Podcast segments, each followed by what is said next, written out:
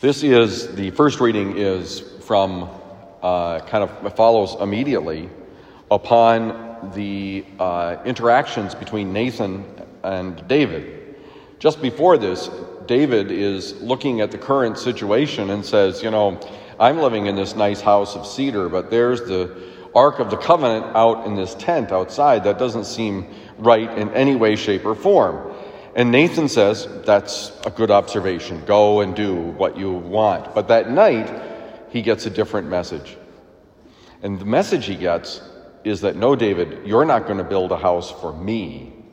I'm going to build a house for you. And this is really important to us because it is from David that the Messiah was to come. And it was from David that the Lord, Je- that the Lord Jesus himself was born from that lineage. And it's really important for us to know that because this was the promise that King David would be the one from whom would come the long awaited Messiah. And it is, in fact, the Lord Jesus Christ.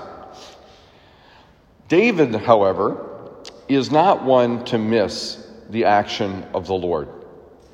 When he sins, he seeks forgiveness.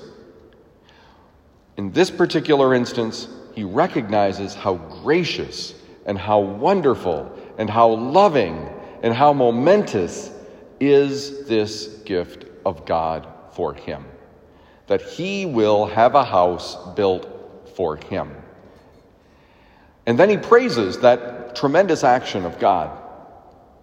In many respects, David represents what Jesus is talking about in the gospel.